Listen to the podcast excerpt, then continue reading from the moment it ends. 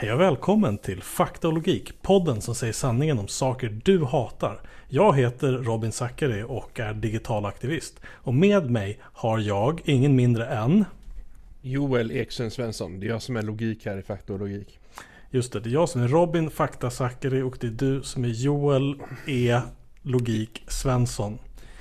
Uh, idag är jag och snart alla som lyssnar just på Fakta och Logik uh, jättearga på en viss sak.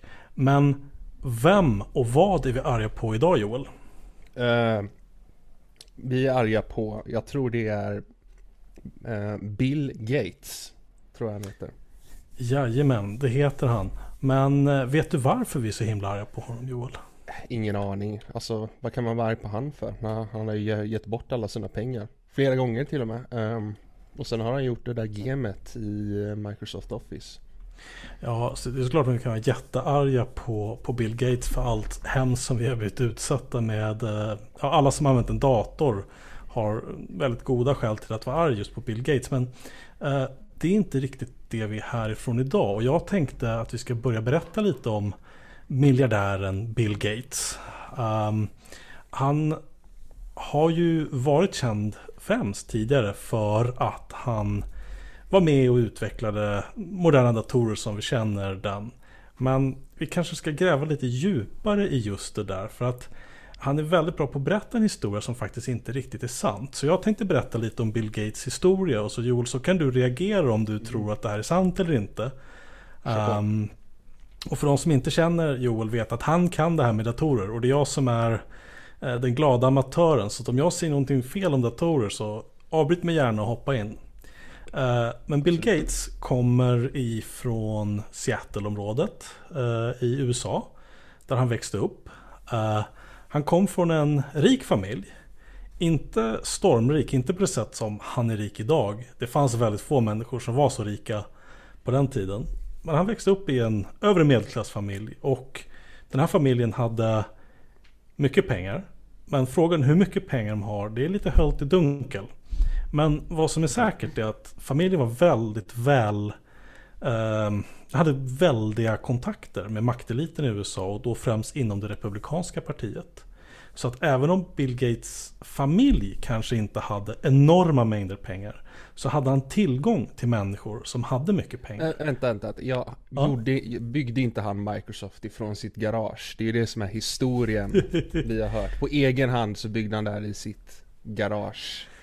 Ja, jag vet inte. Är det inte det samma berättelse som om eh, som, um, som, som Tim Apple eller rättare sagt uh, Steve Jobs? Ja, uh, alltså nu när man säger det egentligen att bygga någonting ifrån sitt garage garage, det betyder, det är det, det i sig tycker jag är raka motsatsen till att liksom ha ont om, ont om, eh, om liksom tillgångar när man växer upp. Men det, det historien hade... som har beskrivit, det är liksom att han kom ifrån ingenstans och bara allt, allt du hade var dina föräldrars gigantiska garage och datorer. Ja, men som Joel vet och som ni också mm. andra kanske vet eller definitivt kommer veta är faktiskt hur datorer såg ut på den här tiden. Mm. Så jag tänkte att vi ska börja med att bara berätta att eh, när Bill Gates växte upp så var han sällan omtyckt i sin omgivning. Och det var för att han var något av en skitstövel. Eh, känt från hans skitstövleri är just att han eh, använder väldigt ofta begreppet det där är det dummaste jag har hört i hela mitt liv. Eh, och det kan man egentligen bara komma undan med om man liksom är uppvuxen i en rik miljö. För att alla andra ställen, då kommer ju du liksom att Ja men om du går liksom i en vanlig skola där, då kommer du få spö av alla. Och i ett flertal intervjuer med människor som har vuxit upp med honom var att folk gillade att jävlas med honom. För att han var så fruktansvärd mot sin omgivning. Han var så jobbig. Så att hans föräldrar skickade honom till en internatskola. Och det säger ju någonting att om du är väldigt rik. För att de att du skulle bli... slippa honom eller för att han skulle lära sig att bli en bättre person eller hur? Du, jag vet inte. Det spelar en ganska liten roll. Uh, hur som helst. Och när vi då pratar om den här historien om att ja, men de här miljonärerna, de miljardärerna, de, de byggde det här från, sin, eh, från sitt garage.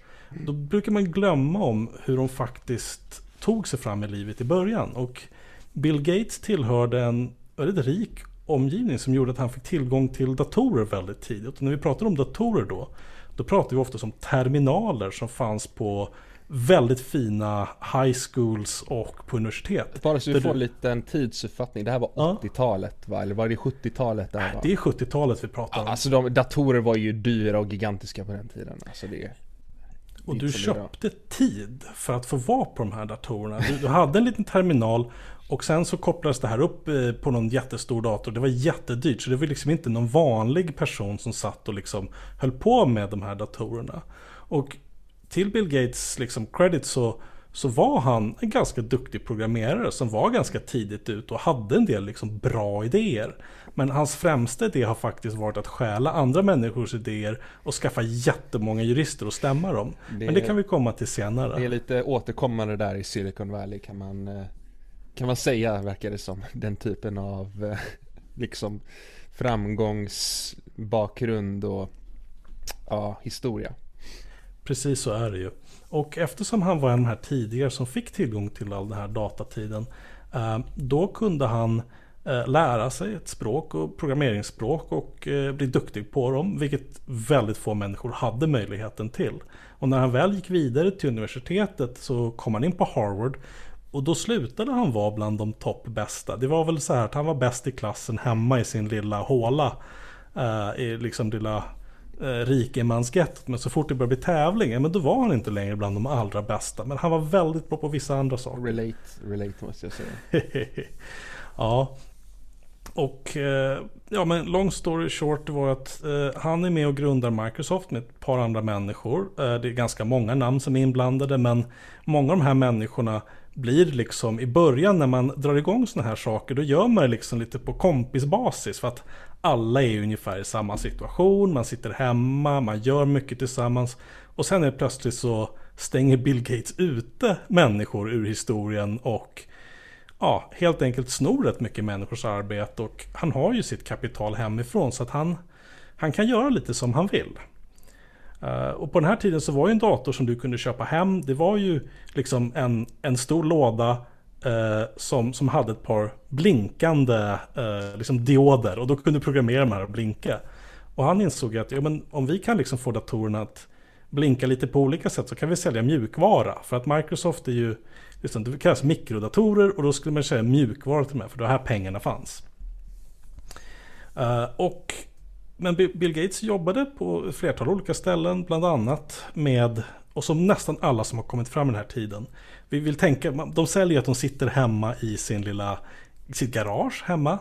Eh, men det de faktiskt oftast nästan alltid gör det är att de jobbar för olika sorters företag som jobbar för underleverantörer till det amerikanska försvaret. Ehm, så även Bill Gates. Så att han sitter på universitet med, med statliga pengar, med statliga pengar för försvarsindustrin. Och det han förstår är att jo, men om jag paketerar och låser in den här typen av mjukvara, då kan jag ju sälja den till bra pris. Och det var ju mer eller mindre så han blev väldigt rik. Och ni som kan lite datahistoria så är väl det mest kända operativsystemet i Windows.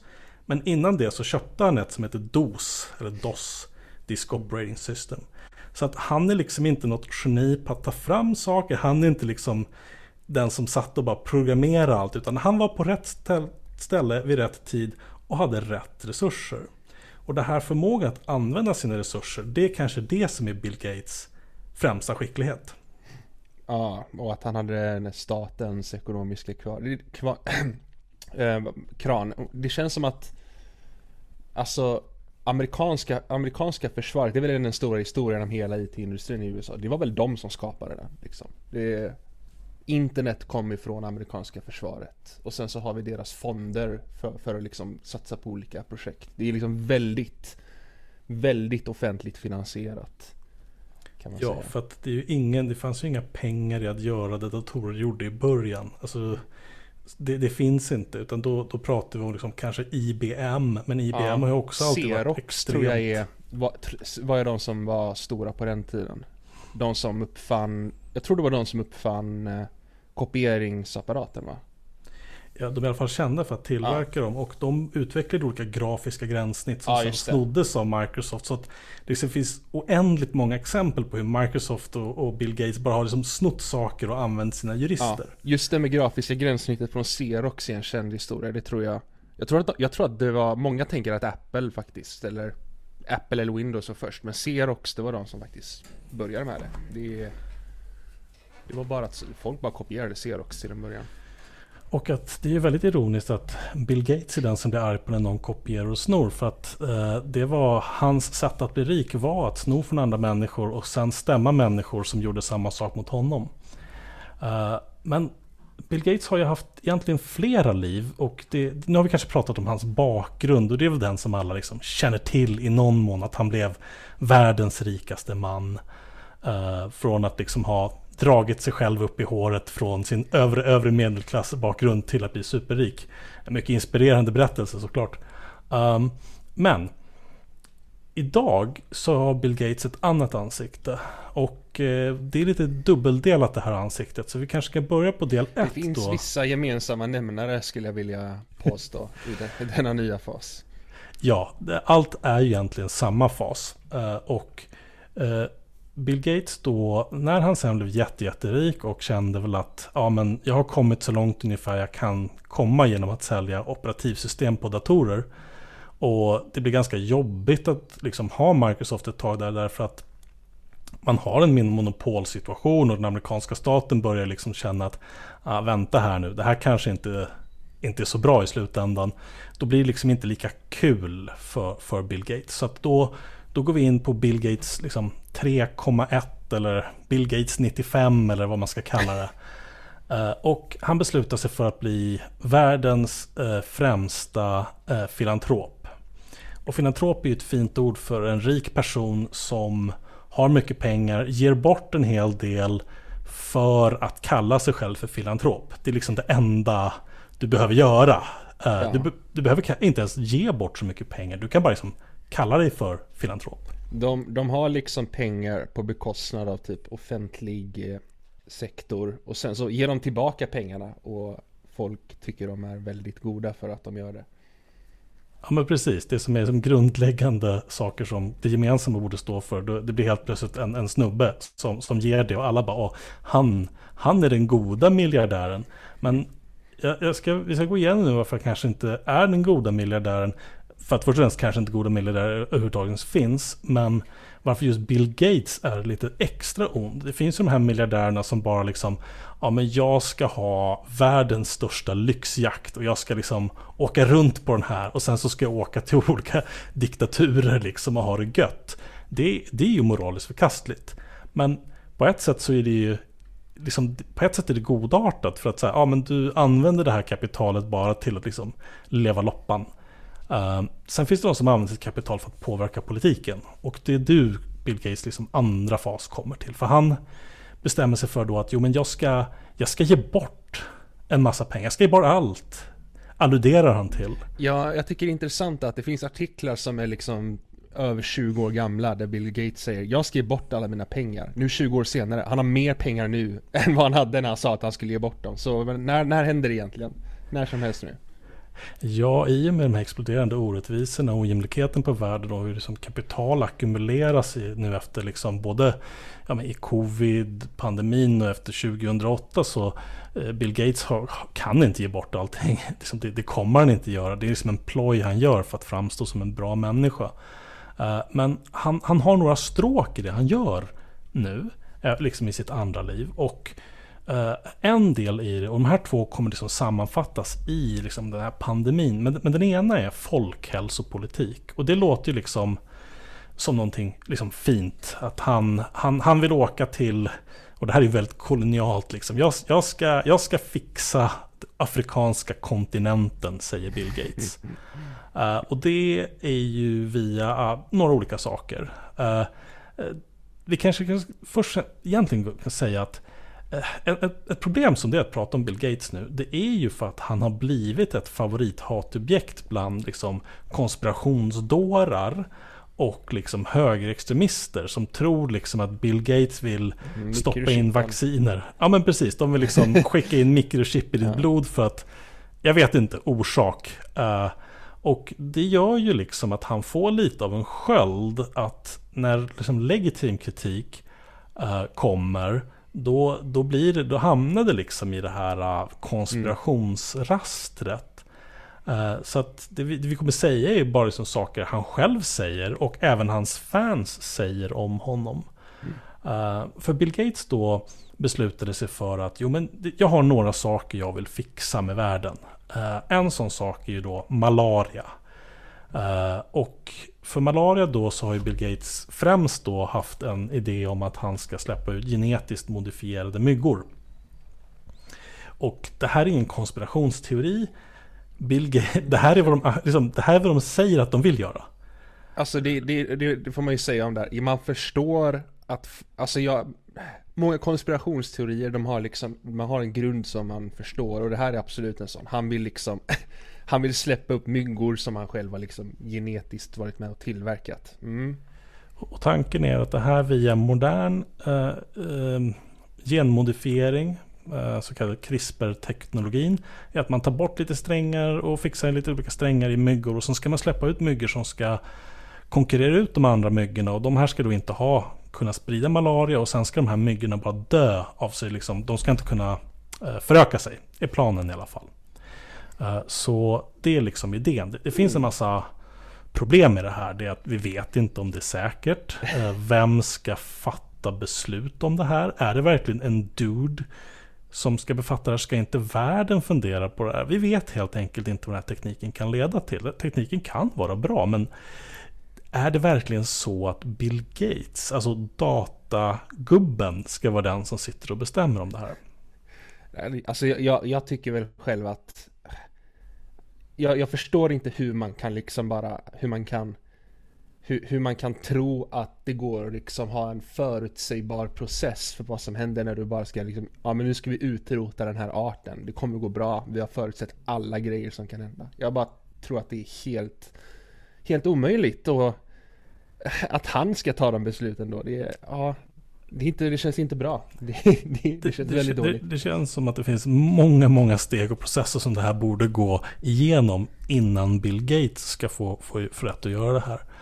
Och Bill Gates har också, i det här med malaria, så har det faktiskt också nu tagits fram ett vaccin som, ny, som nyligen, alltså nyligen kommer vara ganska effektivt. Och vill man bli av med malaria, då kan vi bli av med malaria på, genom stora investeringar. Men för Bill Gates så finns inte ojämlikhet på så sätt. Han vill liksom bara ha en, en teknisk lösning, en, ett stycke kod eller liksom, ja, jag tycker en det är enkel... väldigt, väldigt intressant att just komma ett vaccin. För det, det jag hörde var liksom om det här var att nej men det går inte att få ett vaccin för malaria. Det här är det enda som finns. Så är du inte för det här då är du liksom för att alla ska dö i malaria.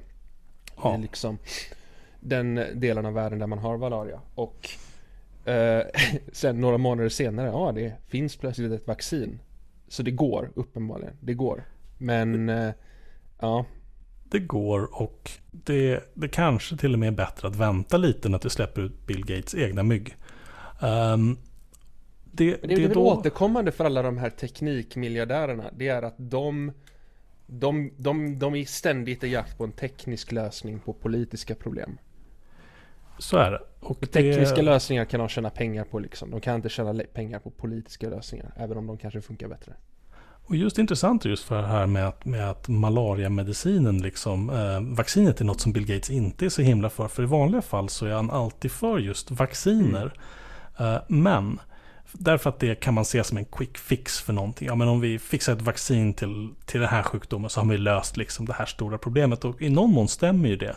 Men oftast krävs det väldigt mycket mer och mycket kan göras även utan den här tekniska lösningen. Uh, inte för att teknik är fel, men liksom om fokuset bara alltid blir att vi ska fixa det här med den här tekniska lösningen, då blir det ofta svårt men att sen det, genomföra. Det jag menar mer är väl kanske också att alltså, anledningen till att det inte finns ett vaccin är kanske för att, alltså det, det, vaccin må vara teknik bakom, men du måste ha finansiering för det liksom och sådana saker. Och det, det är ju i högsta grad ett politiskt problem.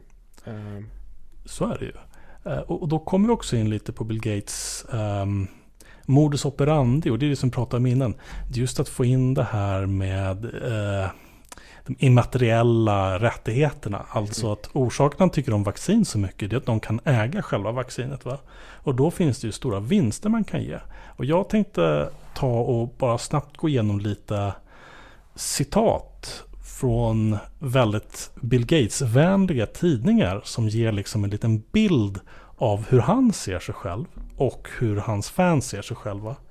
Uh, med, med, en liten disclaimer innan kan jag säga att Bill Gates har ju den här stiftelsen Bill och Melinda Gates Foundation och de lägger mycket pengar på att betala uh, olika sorters form av journalistik i tidningar som ja, men Vox, i The Guardian, alltså sådana här uh, amerikanska anglosaxiska stora tidningar som ser som så liberala bastioner för någon sorts form av upplysningstanke. Det låter som, och... är, är det typ native advertising det här eller?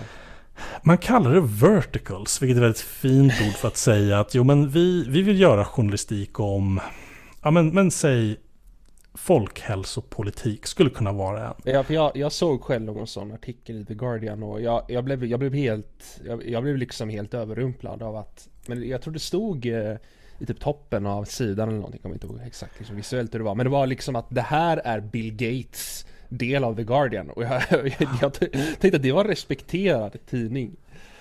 Ja, och det är ju det här med native är ett fint ord för att man har text som ser ut att vara journalistisk text men som är en köpt annons. Men den brukar ha ett lite annat utseende. Men de här ser alltid oftast nästan exakt ut som tidningen. Och ja, sen precis. så har man en liten ruta som säger att det här finansieras av Alltså för att vara tydlig, native borde vara förbjudet. Alltså det, det är bara en ursäkt för att lura folk att annonser inte är annonser. Men ja. det som du säger, jag, jag tror att den, den, stora skillnaden är att det här, om du har en native artikel, då är det som du säger att varje artikel liksom märkt det här är en annons. Det kanske är lite dåligt märkt kan man tycka, att det står i ett hörn eller något sånt med en liten text. Men det här är mer att det här är, det här är Bill Gates-sektionen av den här tidningen. Ja, på vissa sätt är det här mycket värre. För native, då ser du ju liksom att ja, men det här är ju liksom, det här är ju superköpt. Och, men här så ser det liksom mer som att så här, men Bill Gates har köpt en avdelning som så här, ska skriva om det här. Det är liksom ett fotbollslag hade köpt liksom sportsidorna. uh, och eftersom journalistiken har väldigt många finansiella problematiker då, då, då är det lätt att man tar de här pengarna och det här påverkar. Så jag tänkte att vi ska ta några, några rubriker som är liksom från de här olika tidningarna. De här är inte nödvändigtvis betalda av Bill Gates, men det säger ju någonting om vilken typ av eh, relation man får. Eh, Vox skriver så här om Bill Gates syn på covid-pandemin då i, i, i, någon gång nästa år. Bill Gates saw the pandemic coming and he tried to warn the world and he failed. The virus came and we weren't ready. Argues Ezra Klein. Åh, oh, shit. Oh. Vi ska inte gå in yes. på Ezra Klein för mycket, för det är väl ett annat avsnitt. Det är ett helt annat avsnitt. Det är för den perfekta personen att skriva den typen av artikel.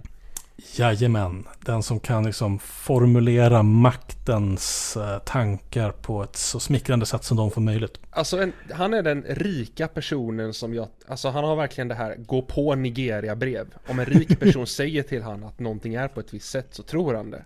Han, han bara gör det, det finns ingen anledning att ifrågasätta deras intentioner eller någonting.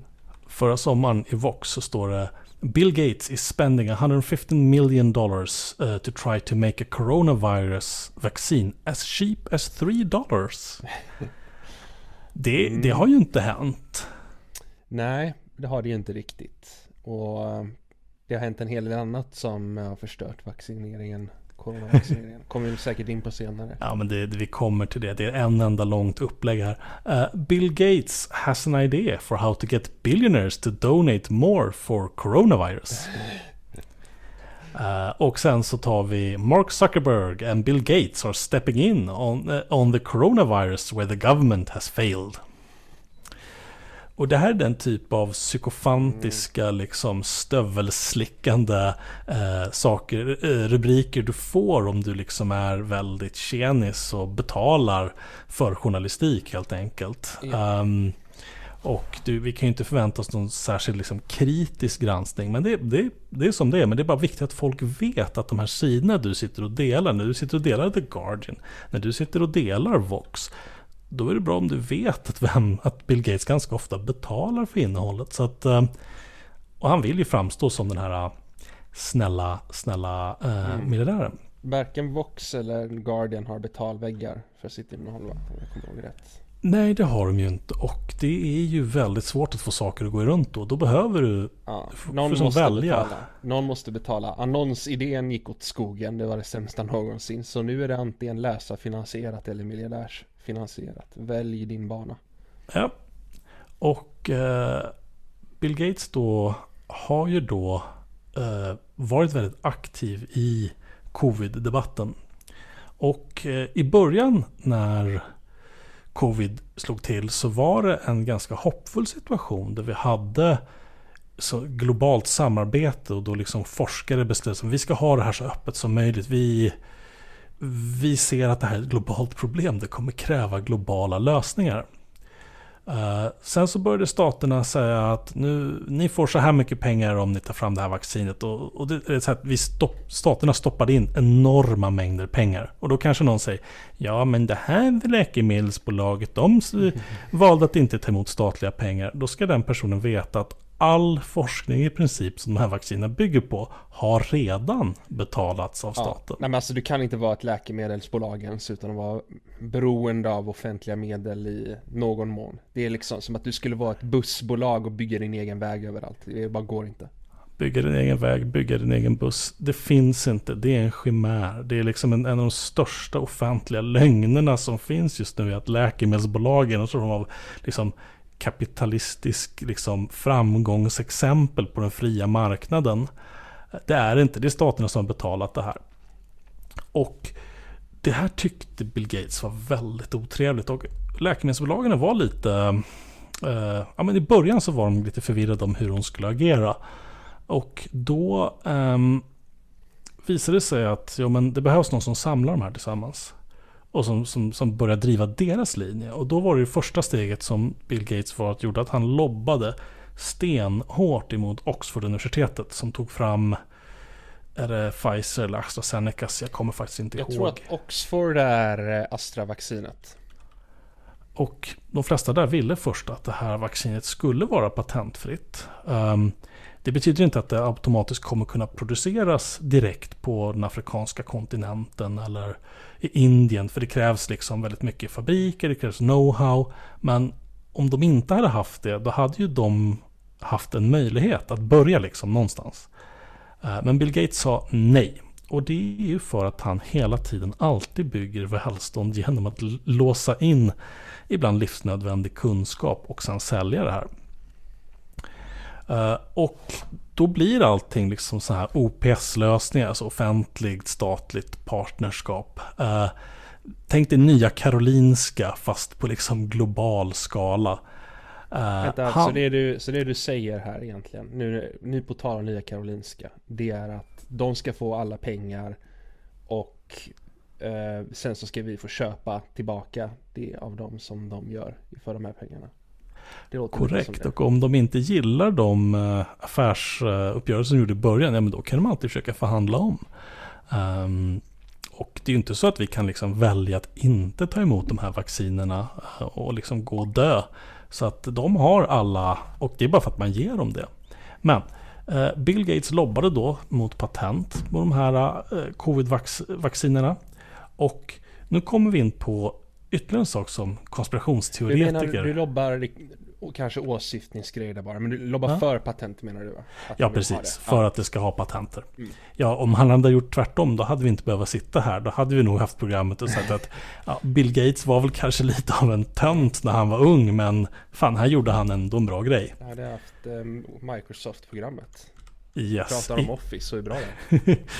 ja, icke sa Nicke. Uh, så de här stora företagen är ju väldigt onda och i någon mån så förstår de ju att de är onda. Eh, och för ett antal år sedan så fick de också ganska mycket pisk eh, därför att eh, Sydafrika ville ju av lättinsida skäl kunna få tillverka och få generiska HIV-mediciner. Och då märkte, då insåg de att vänta, det här funkar inte bara längre att vi ska säga att folk inte ska få det här. Så att det man då gjorde var att man köpte in sig i WHO, alltså Världshälsoorganisationen, uh, något som heter Act Accelerator. Och det här är mer eller mindre en vertikal som det är i media. Alltså det är en avdelning av WHO som, som är liksom Bill Gates egen. Ja, men jag, jag hör ju så mycket bra om WHO, hur man ska lyssna på dem om allting hela tiden. Hur går det här ihop? Ja, det gör det ju inte riktigt. Alltså WHOs...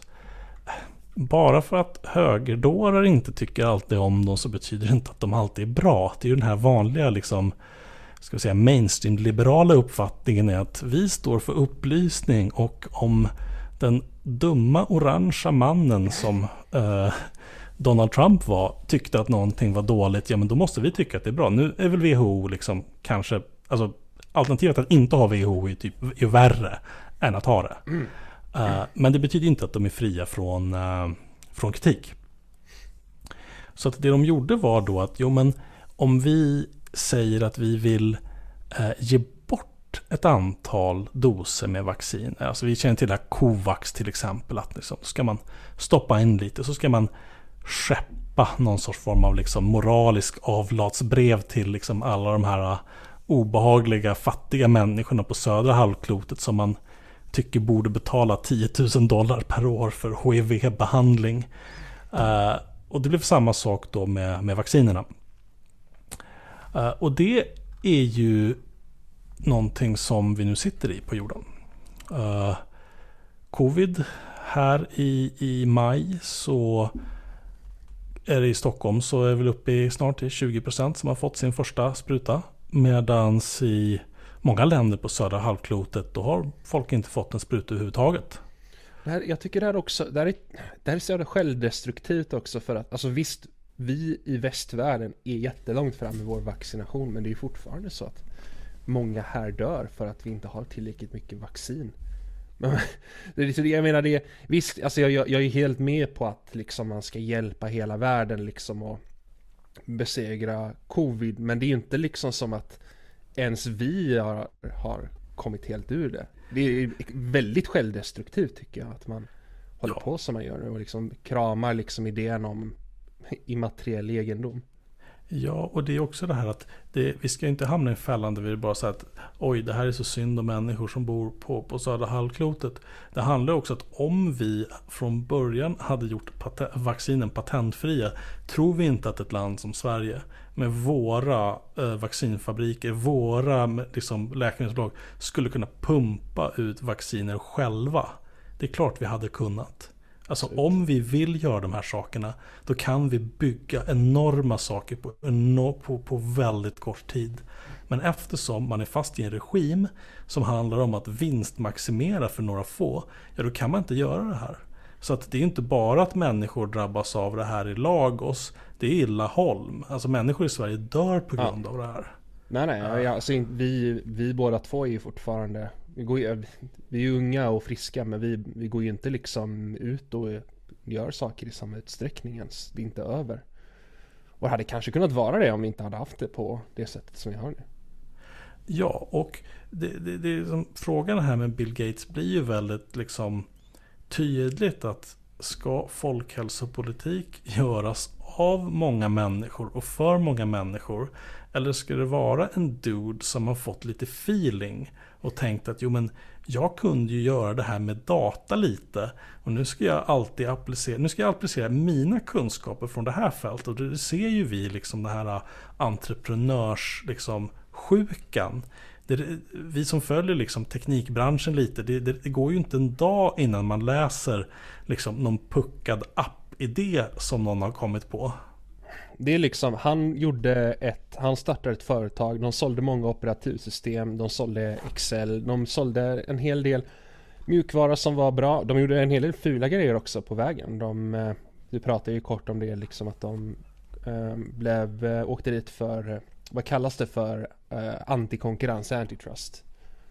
De har liksom blivit rika på det här och sen bara för att han blev rik på det här, då betyder det att ja, men nu ska du också få bestämma liksom folkhälsopolicy. Givetvis, du gjorde den här datorn så då ska du få liksom bestämma om liv och död på hela jordklotet. Ja, och då blir det liksom bortom från demokratisk kontroll, det är borta från transparent och sen helt plötsligt så har liksom någonting hänt. Eh, och det är Bill Gates som ligger bakom det. Och en kul sak som vi kan se nu är ju att Eh, det kom ju någon sorts form av live aid för er som kommer ihåg liksom att det fanns konserter för att liksom ja, no, Mm, ytterligare liksom, någon, någon, någon brittisk eh, avdankad rockare. Lite olika beroende på vilken Live Aid. Queen-filmen. Vad sa du, förlåt? Jag har sett Queen-filmen, jag vet vad du pratar om. Ja men precis, det är antingen det är Bob Geldof eller Bone eller någon bara nu ska vi ha en stor konsert och så ska vi hjälpa dem där i landet Afrikat och så blir det liksom Do they know it's Christmas? De behöver Eh, pounds sterling och sen är problemet löst. Precis. Eh, och då blir ju liksom hela den här idén och det, vi kan se det här entreprenörsträsket just så här att vi har en del svenska människor som har blivit miljardärer som jag menar eh, Niklas. Sandström, du har Klarna-grundarna och där liksom Klarna-grundarna startar någon sorts form av liksom väl, eh, någon sorts form av välgörenhetsorganisation som alltid, det slutar alltid Norrsken med Foundation va? Ja. Norrsken är ju en av dem. Och sen så finns Mm. det typ någon så här Milky Fund eller något sånt där. Men nästan allting blir ju bara, men hur kan vi få fattiga människor att hämta någonting till rika människor med en app? Och då har vi liksom typ löst det. Eller någon ger Mm. bort någonting till någon som är fattig. Och alla de här projekten är alltid i formen att alltså det bevarar deras integritet. Alltså det är ju Covax är ju det. De läkemedelsbolagen är ju liksom för Covax därför att det är inte ett hot mot dem. Tvärtom, de kommer kunna fortsätta sälja sina vaccin med Covax. Det är någonting som är till för att bevara deras le- legitimitet och in- integritet. Ja, det är ju inte så att läkemedelsbolagen här inte vill sälja vaccinen sen till, till södra halvklotet. Utan de vill ju sälja det, men de vill ju sälja det till det priset de vill sälja det Ja till. precis, de vill ha, och de vill ha, de vill ha monopol på, på tillverkningen helt enkelt. För det är det som patent är i grunden, det är monopol på att tillverka enligt en idé. Och det finns ju många intellektuella som har tittat på det här och insett att men, eh, som patenträtten kanske egentligen, i ett, tänk i ett fall som med covid, då hade det varit mycket bättre att liksom ha en hittelön. Att bolag som tar fram eh, bästa vaccinen, då kanske vi skulle få tre vaccin som det är nu. Och sen så skulle de få liksom en, en rejäl slant för det. Och då så skulle det vara ex, fortfarande extremt lönsamt. Alltså vi pratar ju liksom inte om någon sorts form av liksom socialism av det här. Det skulle till och med liksom med marknadslogik kunna lösa ganska stora delproblem. Ja, exakt. Och hittelönen skulle då kunna typ ges alltså direkt till de som kommer, som kommer på vaccinet. För nu är det ju som att de som belönas, det är ju inte Alltså de har ju säkert fått bonusar, de som jobbar direkt med att ta fram vaccinet eller whatever. Men det är som att de som belönas stort i långa loppet, det är aktieägarna till de här stora bolagen som gör det. Eh, som producerar vaccinen och äger patenten på dem. Korrekt. Och en av orsakerna att eh, varför går eh, sådana här läkemedel så ofta ihop? Det har ju GlaxoSmithKline Astra och Zeneca. Och det är oftast för att eh, hur lång tid som patenten är på olika deras liksom, succémediciner. Så att man köper upp varandra och flyttar. Så allting handlar, mycket handlar om att liksom, flytta liksom, olika patenters eh, tider. Så att du liksom, ja, men, kan, kan fortsätta vara lönsam i den formen. Och läkemedelsbranschen är extremt lönsam. Och lite cyniskt nog så är det ju faktiskt så att om du är ett läkemedelsbolag, då vill du ju gärna ta fram någonting som folk kan använda länge. Alltså riktigt länge. En ny medicin för multipel skleros till exempel. Så då har du en person som kanske blir diagnostiserad nu kanske är 40. Och sen så har den förhoppningsvis 30, kanske 40, eh, 50, 60 Min, goda eh, år till. Min mor har faktiskt MS och de dos, alltså den medicinen hon får nu är jättekomplicerad och jättedyr. Och då är det så att då, innan hon fick den medicin hon hade nu, då hade hon en som var tio gånger dyrare. Det, den här kostar liksom ett fem, fem sexsiffrigt belopp per dos. Den ena var kanske, det var mer, man behövde ta det oftare. Det är jättemycket pengar i det. Och då kan vi undra, vad har det här liksom med en datagubbe som på 70-talet liksom lurade folk och blev jätterik? Ja, alltså i grund och botten så är det samma tänkande som är basen för det. Det spelar ingen roll om det är mediciner eller det är datorprogram. Uh, och det är därför som vi är arga på Bill Gates idag. Men finns det någon orsak, finns det någon mer orsak att vara arg på honom innan vi avslutar för dagen Joel? Uh, ja, alltså. Oj, jag skulle ha förberett mig. Det finns nog en hel del olika saker. Ehm, men eh, jag, jag skulle spontant säga att Windows Millennium var inte det bästa operativsystemet någonsin. direkt. Eh, jag gillar inte säkerhetsmodellen de hade innan XP eller det var inte så jättebra. Ja, det är ju uppenbarligen det som de flesta människor går runt och tänker på på en daglig basis att de är arga på.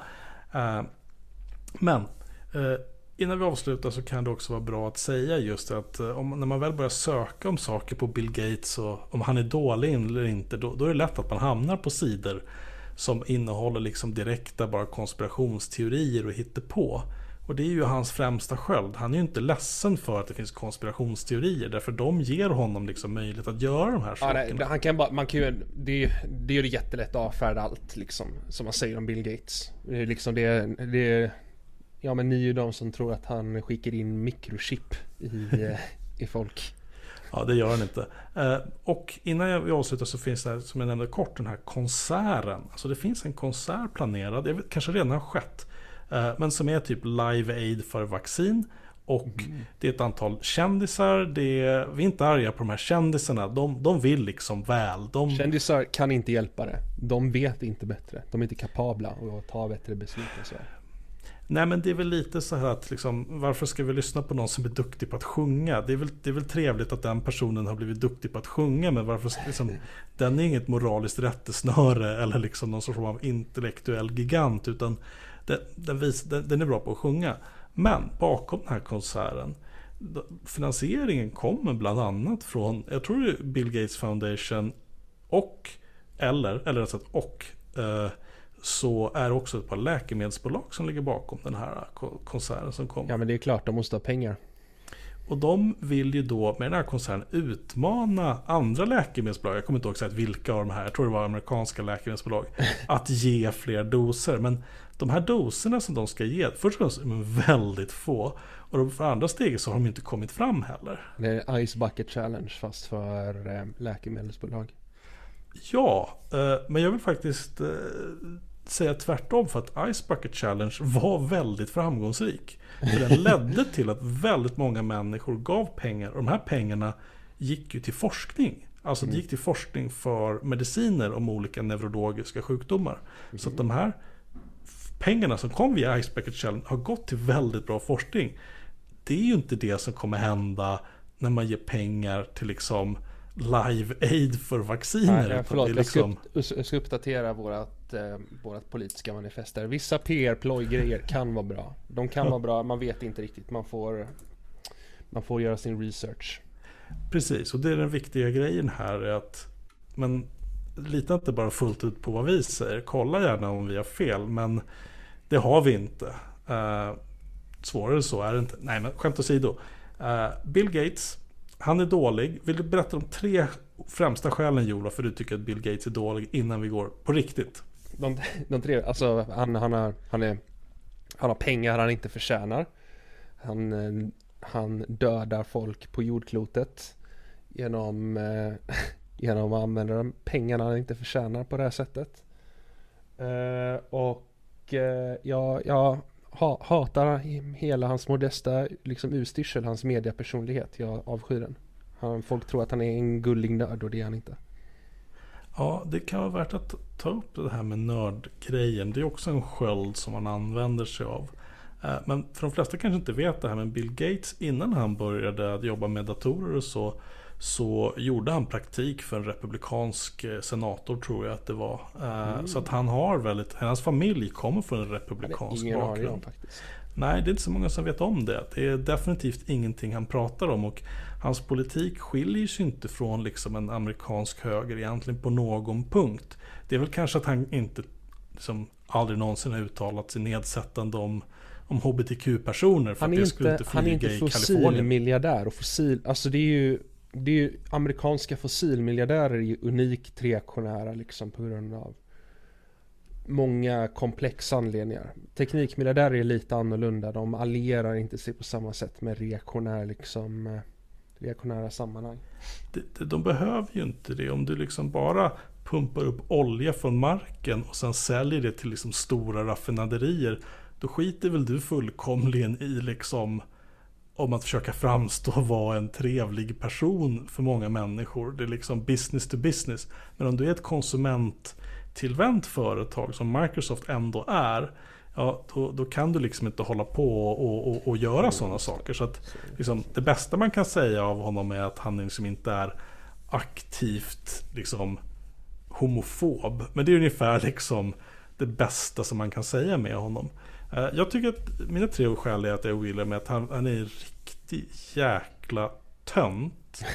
Eh, och folk i de här intervjuerna med honom, liksom med människor som känner honom från början, det var liksom att folk knuffade in honom i skåp när de mötte honom i korridoren för att han var så jävla jobbig.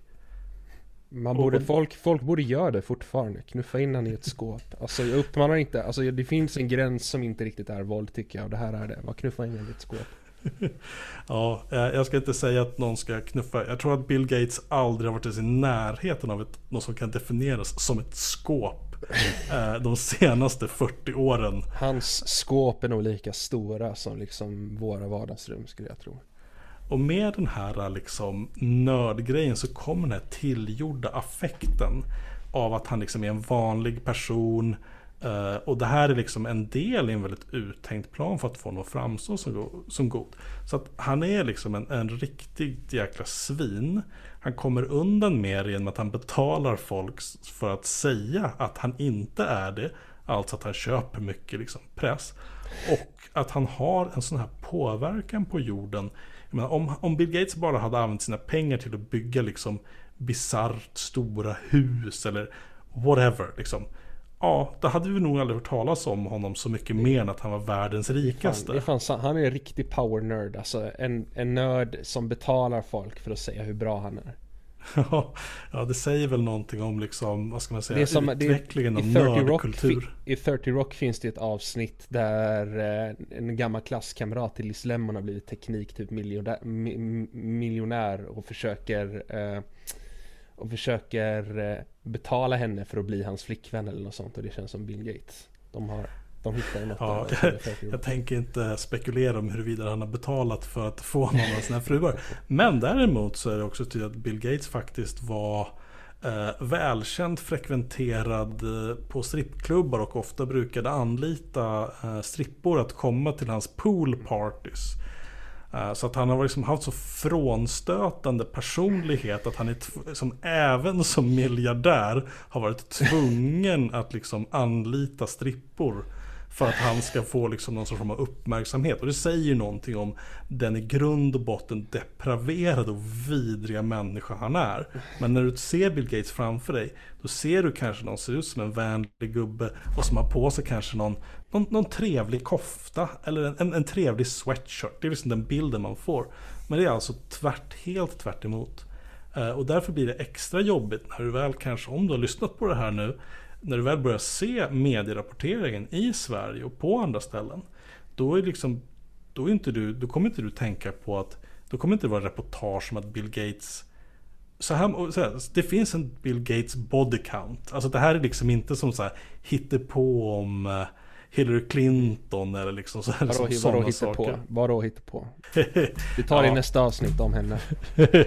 ja, nej men det finns inte. Men, men, men Bill Gates, det vi pratar om nu är så stort att det blir liksom abstrakt.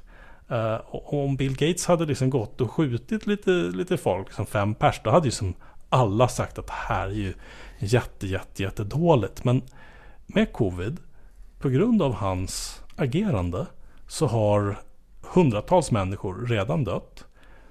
Tusentals förmodligen. Tiotusentals, samma där. Jag tycker du underdriver kraftigt när du säger att hundratals... Hundratusentals ja det, nu börjar det närma sig. Ja. Vi pratar kanske sen, vi pratar om miljoner människor kommer ha den totala, den totala, den totala dödssiffran som eh, liksom kommer att, med totala deltat, alltså skillnaden men hur det, hur det kunnat vara, liksom det, det kommer vara i den storleksordningen. Det är jättemånga som hade räddats som det bara hade haft högre produktion av, av vaccin. Och då börjar vi närma oss liksom de här äh, monstren från 1900-talet. Där liksom människor, ja men Pol Pot, vi pratar Stalin, vi pratar liksom några av liksom de här mest framhållna värsta brotten som man tänker på som moraliska brott mot mänskligheten. Då, då är det de namnen. Men i 2000-talet, det är ingen som benämner och pratar om Bill Gates i de här termerna. Även om det har ändrats lite den senaste tiden. Att det kommer mer och mer liksom kritiska. Därför att man ser ju att den här modellen som, som han har propagerat och fått igenom inte fungerar. Alltså människor dör på så många ställen samtidigt nu och det kommer bara bli värre och värre. Så att det kommer komma till en punkt där till och med att liksom media nu rapporterar om att men det pratades om i liksom Joe Bidens kabinett om att man skulle liksom avskaffa de här patenten nu liksom för att lösa det här. För att i slutändan så kommer det här komma tillbaka. Om vi inte vaccinerar alla människor. Det, det kommer komma, det finns liksom det är nya mutationer. Vem vet vad de tar vägen? Ingen vet. Det här måste ske. Det här måste ske. Inte bara för liksom, alltså många, vissa saker är för sent. Det är många som liksom kommer, som har dött, som hade kunnat räddats. Liksom, och det, det kan man inte göra så mycket åt. Men jag tycker också att det handlar om att etablera någon princip för framtiden. Det är aldrig för sent. Liksom. Det, om, det, om, det händer i, om det händer imorgon, vi, ja, hade, hade innebär, inneburit jättemycket även om mycket dåligt redan har hänt. Kan man säga. Ja, och i och med att sådana här pandemier verkar bli allt vanligare med att vi skuffar undan. Vi, I många ställen så ja, hugger man ner skogar, man tvingar ihop en massa djur som inte alls i vanliga fall brukar bo ihop. De kan vara ute i så här utomhusmarknader. Liksom, allt det här så knökar man ihop en massa djur tillsammans.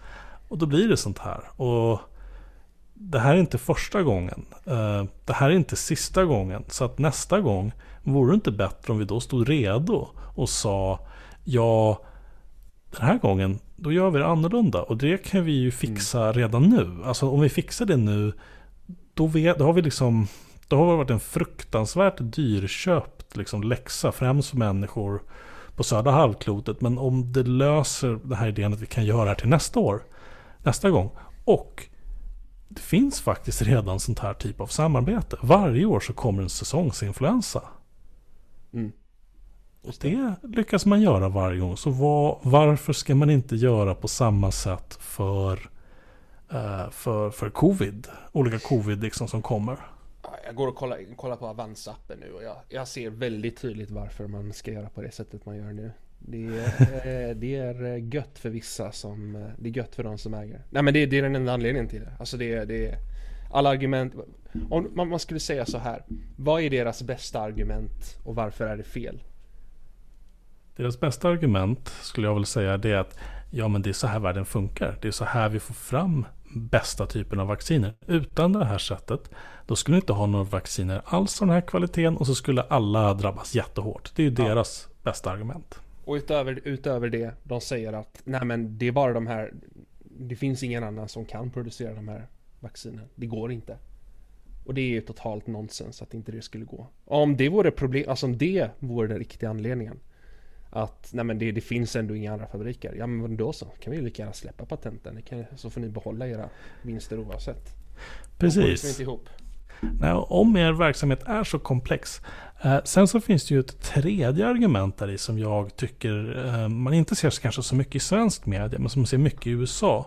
Och det är liksom den här eh, rädslan för att Iran eller Kina eller Ryssland ska få tag på de här patenten och tillverka, drumroll, vaccin.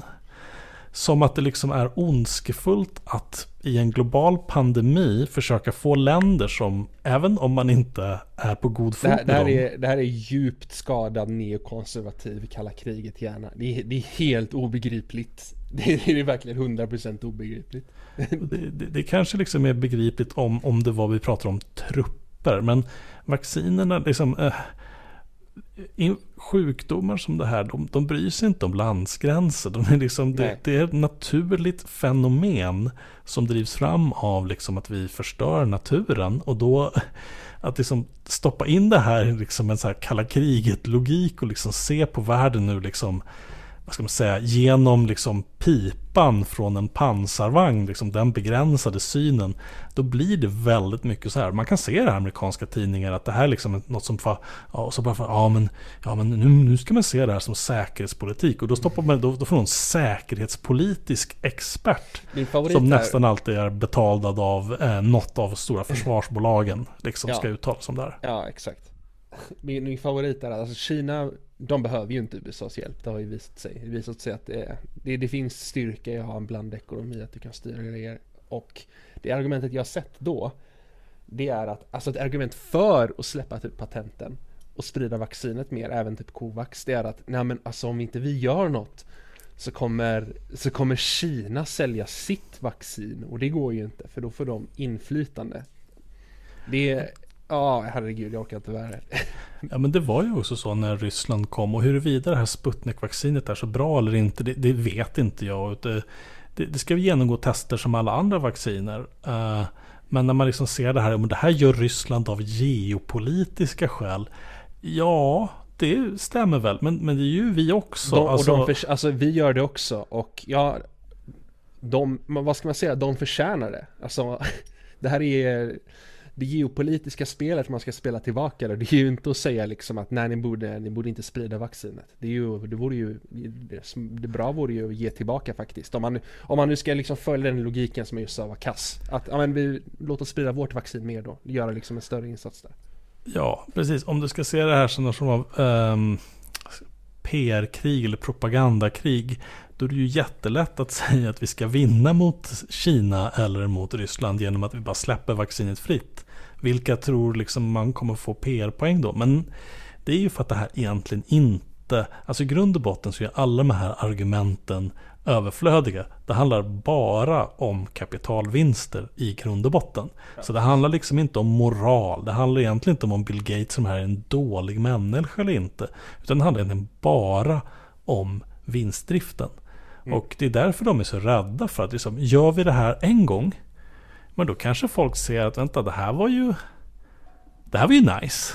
Det är därför jag eh. tycker det är lite synd att man kallar, man kallar det för vaccinnationalism. Jag tycker det drar fokus till helt fel grejer. Därför att det här har ingenting, alltså egentligen Landsgräns, det må vara landsgränser inblandade men det är inte det, det elementära. Det är liksom viktiga, det är att försvara den privata läkemedelsindustrin. Det är det som är det viktiga.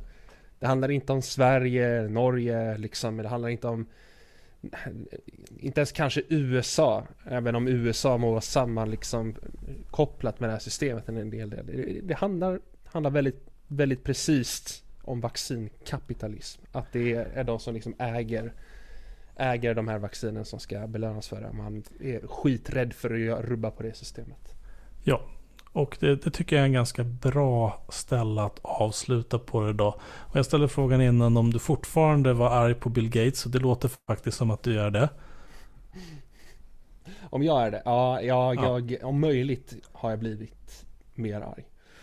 Och jag hoppas att du som lyssnar på det här känner samma sak. Um, om du vill veta mer om varför Bill Gates och hur spelet faktiskt har sett ut bakom kulisserna för att Bill Gates ska få igenom det han vill, då kan jag rekommendera att du söker på en tidning som heter eh, The New Republic som har en långt reportage om det här. Det här är en amerikansk tidning som oftast är någon sorts form av center, höger, center, vänster lite. Det är lite blandat med den tidningen. Eh, men här har de gjort en väldigt bra genomgång av Bill Gates och rubriken tycker jag faktiskt är väldigt bra. Är det, är det, är det han eh, Alex Perrine som har gjort den eller vad han heter? Jag måste erkänna att jag kommer inte ihåg vad journalisten heter men um, det, det, rubriken är How Bill Gates impeded global access to covid vaccines. Mm. Uh, av en som heter Alexander Satchik. Ah, okay. Eh, och den, den, kan jag rekommendera att alla läser. Den är lång men den har mycket av de här detaljerna av saker som vi egentligen mest bara hoppar över därför att vi tänker inte sitta och, jag tänker inte sitta och förklara alla skillnader de olika vaccinförslag som har kommit utan eh, ta och läs den.